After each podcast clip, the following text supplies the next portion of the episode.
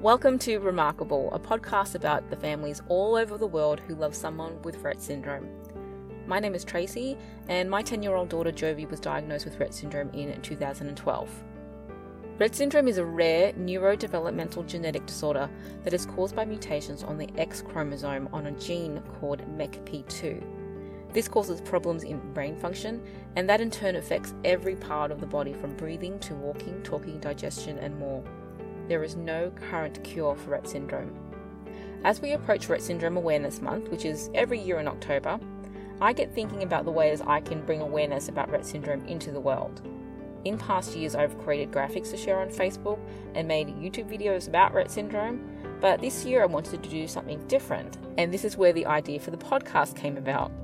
I'm a huge fan of podcasts. It's becoming a more popular way to be entertained, but to also learn something about everything.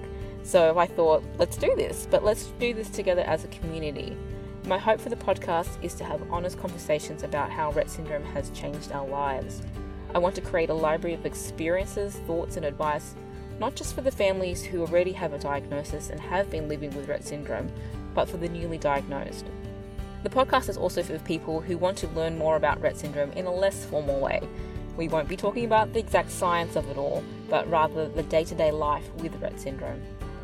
For all the Rett syndrome families and families with other additional needs, I really hope this podcast brings you comfort when you need it. Our experiences with Rett syndrome will all be unique, but we have the ability to support each other with what we've learnt along the way.